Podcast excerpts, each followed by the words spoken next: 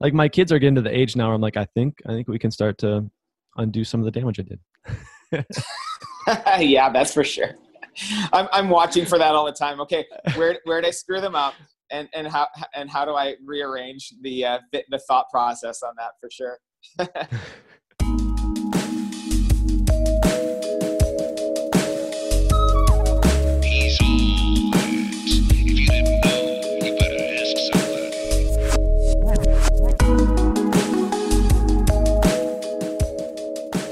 All right, welcome to the Evolving Parent Podcast. And today, got a special treat. I'm here with Dr. Stephen Fonzo, husband, father of three, and author of Finding Magic in the Mess A Path to Greater Presence and More Joy, one parenting moment at a time. Welcome, Doctor. Hey, thanks for having me. I'm excited to be here. Awesome, man. Well, um, you know, you've been doing this parenting thing for 12 years. You know, I started Evolving Parent when my kids were six and eight. Uh, so I figured if I threw evolving in the title, it would kind of give me the the uh, the slack that would imply that I was learning on the job. Uh-huh. so so uh, why you know why and, and and when was it that you felt like you you got the signal to go ahead and and write this book? I mean, are are you just the perfect parent right now? Are are you the chosen one? I I am the chosen one. No, I far from the chosen one. I but you know one of the things is when I when I was early on, uh, six years old, is uh, my parents split, and uh, that created a huge void for me in my life. And at the time, I didn't know I was about to go fulfill it. But I, if you look back on your own life path, you can kind of see, you know, where you've kind of filled some of your early voids, and and that was a huge void for me right off the bat. So. Um, family and and and a connected family and uh, and and a healthy, vibrant family was really at the forefront of my focus um, from early on. You know, I wanted what I didn't have essentially, and so that you know that led me into health and and healing. Um, it led me into family dynamics, and uh, so it, it led me on a on a very specific path. So by no means am I a perfect parent, but uh, I have been, you know, in the in the personal development uh, industry and stu- and self study for for now you know 20 plus years and um, and and engrossed in the training of that. So i feel like it, it was about four years ago where i just it was a spontaneous. I got the call to put the pen to paper and and get busy with it. So so i did it. And just listened to the call and wrote it wrote it out. That's awesome. You know so when your staff reached out and said hey you know there's this book. Would you be interested in, in checking it out? I went ahead and kind of the, the google preview thing. And i saw your opening quote that you chose and i at that it was at that moment i was like this guy gets it. Like this guy totally is on the right page. I definitely want to talk to him. And if you don't mind i'll read that quote. Sure. Uh, the universe is not one of individual things but rather one of process a changing flowing evolving and intimately interconnected system of interactions. It is not of the flow it is the flow. From an author unknown so what, what caused you to choose that?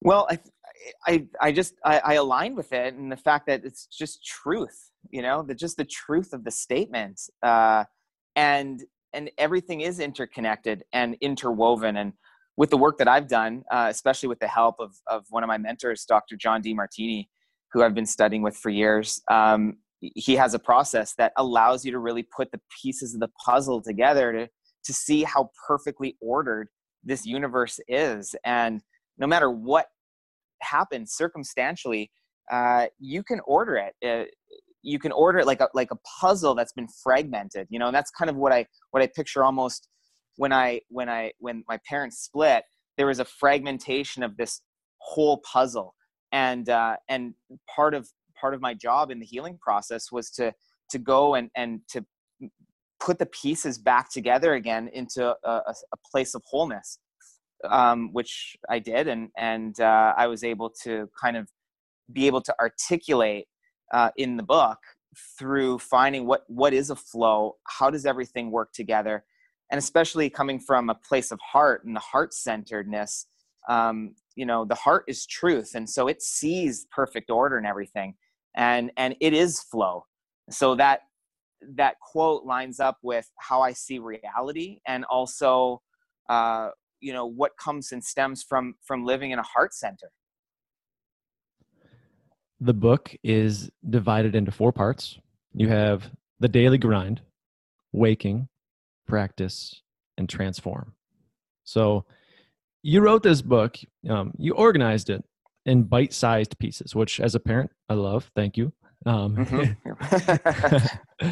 um, but why did you lay out the book specifically in, into those four areas? Well, I'll give you just the quick backstory of that. Um, I wrote the third part. Uh, was the third part was the first part that I wrote. So, um, and that I wrote in about three weeks. So I came back from a trip in a sweet space and wrote away and and completed that in about three to four weeks then the other chapters actually came in because I realized um, not everyone is in a heart centered space to see reality. So I needed to connect with myself and people and go back to what the first chapter is about. It's about human suffering. Okay, well, what do we do? Because that's essentially whether it's a hero's journey or whether it's uh, stages of healing, uh, you're looking at there's a first fuel a first point of suffering that allows to kind of crack the door open. And so I realized, well, geez, not everyone, we're not all starting in a heart centered space. That's the end game. That's not the beginning game. That's the end game. So we got to go back. So it took me over a year to write the rest of the book because I, I literally had to come out of heart space and start suffering again and oh. write and write from a space of suffering again. And then after I was done writing about suffering from actually suffering, then I realized, wow, okay, this is how I wake up. I'm waking up now. I'm not I'm not in heart center yet, but I'm waking up. So then that was part 2 about questioning more about the rules, about what's happening in life, what's going on, and, and going through more of curiosity questions. And then then the the third part got to fit fit its way in and then finishing it off with okay how do we start to think about maybe moving this forward in our life? So so that's kind of the the quick backstory of i had to go and suffer uh, and and write about it you know? It's it was just i had to do it a bit backwards but uh, anyways it, it, it turned out okay so. What every what every like aspiring author wants to hear i had to go and suffer. I, oh. I had to go and suffer yeah. And and that was the hard part because i said to my wife i said like lee i'm done uh, uh, because I, I, wrote the third section and, and I said, I'm, I'm done. Like, this is great. I've got it all out. And she said, yeah, but we got to tie this together for people. So then I'm like, well, I don't know where to start. I mean, you know, then my mind starts to get, you know, you, you depart the heart space and the truth. And now you, you go into this fractioned mind again to, to figure out again, the rules, like what's right. What are people's expectations? And now it just started, began to distort my writing and my focus. Uh, so that's what I was able to then write about is about the disconnection and the tension and the suffering that we feel when we're trying to match expectations, you know, and or we're trying to meet someone else's rules or uh, and I was able to write from that place. So so that's um yeah, what every author wants to hear is yeah, welcome to the suffering. I just I didn't know that that was going to be how it worked, but I, I guess essentially, if you want to write a book on healing, uh, you know you can't exclude the human part of suffering because uh, that is part of the healing process. Yeah. So appreciation gratitude being present you know depending on where you are in life you know these things sound like either buzzwords or the actual keys to transforming your life now i found them to be an undercurrent throughout the entire book um, so I'm assuming that you don't think they're just buzzwords. Yeah. No, no, no, they're not buzzwords. They're, you know, in my in my in my clinical practice, I I watch people that can access greater levels of appreciation and and gratitude um, for their life in general. Um, and we also measure them with heart rate variability and Ooh. the the physiological uh, health signs of people that can access more appreciation and gratitude for life in general, um, their their scores are skyrocketed compared to other people that are are in the, let's say that stuck in the earlier chapters of my book. Uh, when you when you when you find and, and you find the flow of gratitude and appreciation more frequently, more often, uh, it, it reflects in your physiology, physiological markers. It, it reflects in your heart health, in your how your blood vessels function, how your nerves function, how your brain functions. So, so it definitely influences your output as a human being to be in those peak states. And I'll say peaks, but it's even just more of, of, of our higher consciousness states. Uh, those impact our physiology our body. And that to me as a clinician is important that people are improving their health. But appreciation and gratitude are actually predictors of a level of health. So they go together. Health and appreci- health appreciation and gratitude all flow together.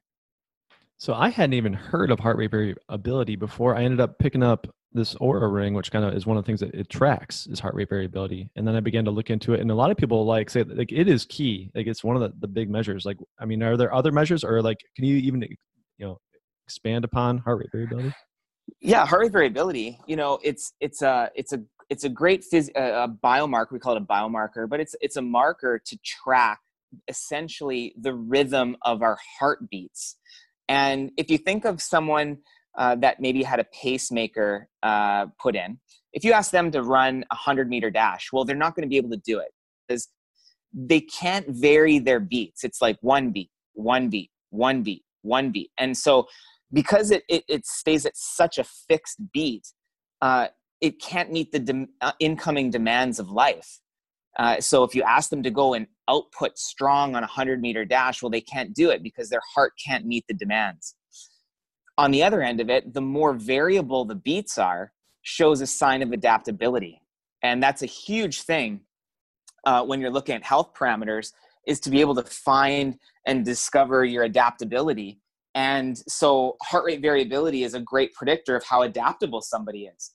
Well, how adaptable we are also correlates with our ability to access gratitude and appreciation at faster and faster speeds. So the more flexible your brain and nervous system is, the more healthy you are. And at the same time, the faster you can access appreciation and gratitude, which just makes the quality of your life that much better.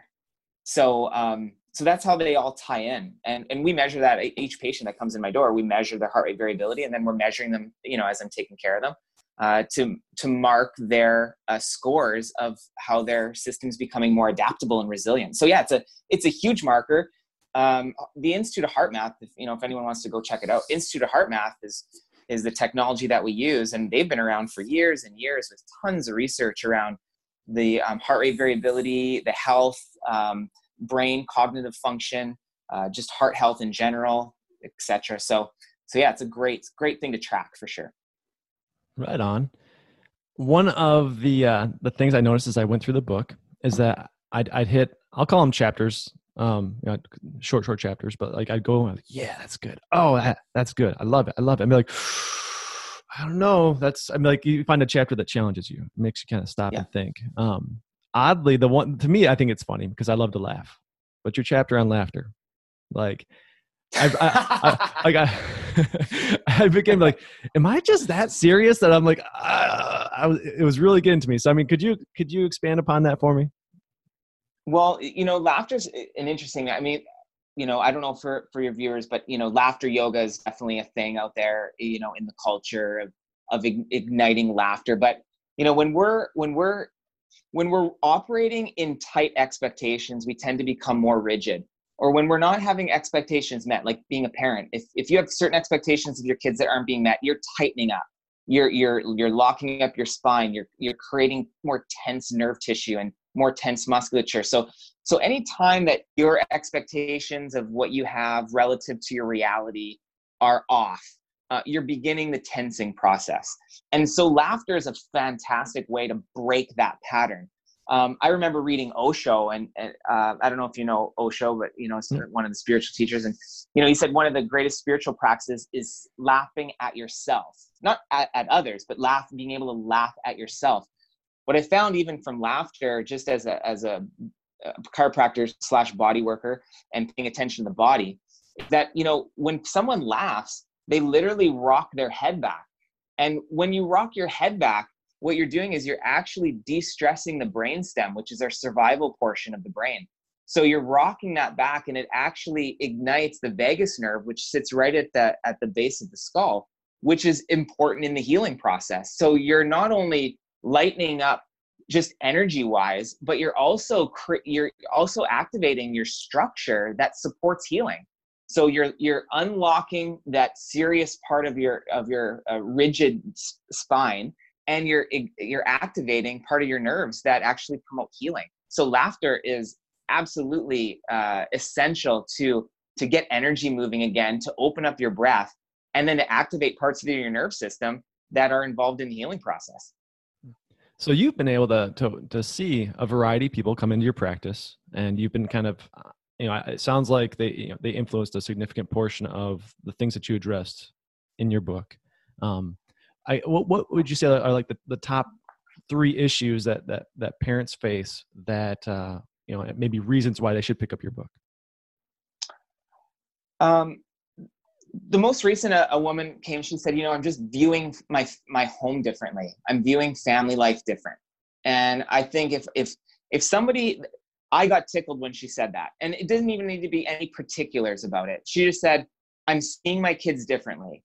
And that to me is uh, if you'd like to evolve and grow how you're seeing the family unit and seeing yourself relative to that, seeing your kids interacting, um, then that would be a reason why. So if you're if you're stressed in your home life, it's a it's a great read um, because it provides perspective for sure on you know what matters, uh, especially coming from from heart you know there's there's only a few things really that end up mattering for someone's life and um and obviously if we if we're child rearing and raising a family that family's high on our values at least it's it's got to be up there and so at the end of the day you know um if you're finding that there's a high load of stress that's in the family uh, dynamic then it's definitely an opportunity it's a doorway it's a gateway for you to be able to begin to self reflect it's an opportunity for you to grow and evolve.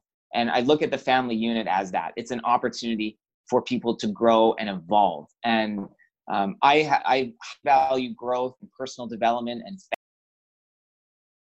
if those are your top values, the book is a good read. If you value health, any type of personal development, spirituality, um, or or and families behind your values, it's it's a good read to let be able let to me, let me catch you right there because because yeah. we yeah. lost your audio for just a quick second. You you you just uh, were talking about the the top values that matter. Oh, sorry. Yeah, no problem. Yeah, top top values um, of personal development, spirituality, health, and family. Like if those are up there, then then it's a good book because you'll you'll line up with some of the concepts and it'll reinforce what you're developing into and what you're evolving into. Anyways, it'll reinforce that and it'll provide you with some new insights and new hidden gems in there that will allow you to continue that evolution process. Um, it, it is like a bit of a personal development book.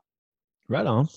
Um, yeah. So towards the end there, one of the closing chapters in the transform portion of the book, uh, you talk about do your best, and your best is good enough. Um, I don't know if you're familiar with the the four agreements by uh, Don Miguel Ruiz. Um, I'm just going to read his agreements real quick here. But, yeah. Um, be impeccable yeah. with your word. Don't take anything uh, personal.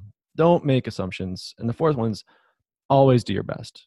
Um, was he one of the people that influenced you? I mean, you, you listed, you, you just said that in general, you know, a variety of people influenced you, whether they were yeah healers, thinkers, health crusaders.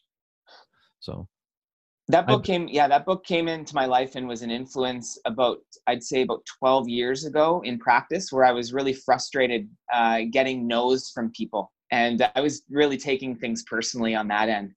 And uh, his book came into my lap and uh, those four agreements were really really helpful at a time where i was you know i needed i needed some perspective uh, of of taking things a lot less personally um, of other people's actions so that was part of a huge development curve for me uh, also I, when i when i had a, um, a PSYCH-K session i don't know if you were bruce lipton PSYCH-K i'm, I'm uh, certified through advanced course. All right, perfect. So I had a session. Uh, yeah, I had a session from a woman in town. I'd say maybe eight or nine years ago, something like that. And uh, that was the, uh, the the statement that we infused in. Uh, in in in some of the clearing of of our PSYCH-K session. So that and I just showed her that a couple weeks ago. I said because I, I hadn't seen her in years and years, and she bought the book, and I said and I flipped to that to that particular chapter, and I said just so you know, this was this this was a in, big influence from our session together. So yeah, I'm, I'm glad you asked that because uh, that that came partly from a PSYCH-K session years and years ago. That's awesome. Um, so I, you know, they say that the teacher appears when the student is ready. Um, well, the teacher, the doctor is in the house, and I think that you are one of those people that uh, people should listen to. People should be influenced by. Uh, I really appreciate your time today, Doc. Uh, anything, yeah, thanks so much. Anything in closing? I mean, I don't want to cut you off if there's anything less. Um, no, you know, I would I would say though, you know, anything anything less than love, appreciation, and gratitude. Um, if you're experiencing anything less than that, it's definitely an opportunity to go in and do some work. You know, if if you hold that as your highest standard, and then watch how you're feeling and thinking, and anything less than that is an opportunity to go in and evolve your system to working to be working towards that because anything less than that is is a perception away from truth so if you're looking to evolve and you're, you're looking to, to take a truth path then um, then anything less than appreciation gratitude and love is now becoming more and more false. And so it's a it's a it's a great awareness to to hold that as a highest standard and then you you kind of know what to work on. And uh, and it gives you gives you like a, a, main fo- a focus or a single point of attention to be able to to know where you're at. So i'd say you hold that to your highest standard and and you'll be evolving really really well and probably rapidly if you're holding that as your highest standard awesome well i, I want to thank you for the book i want to thank you for your time here it's been a treat it's been an honor and uh, thank you Thank you, Dr. Steven Fonzo. And again, the name of the book is Finding Magic in the Mess A Path to Greater Presence and More Joy, One Parenting Moment at a Time.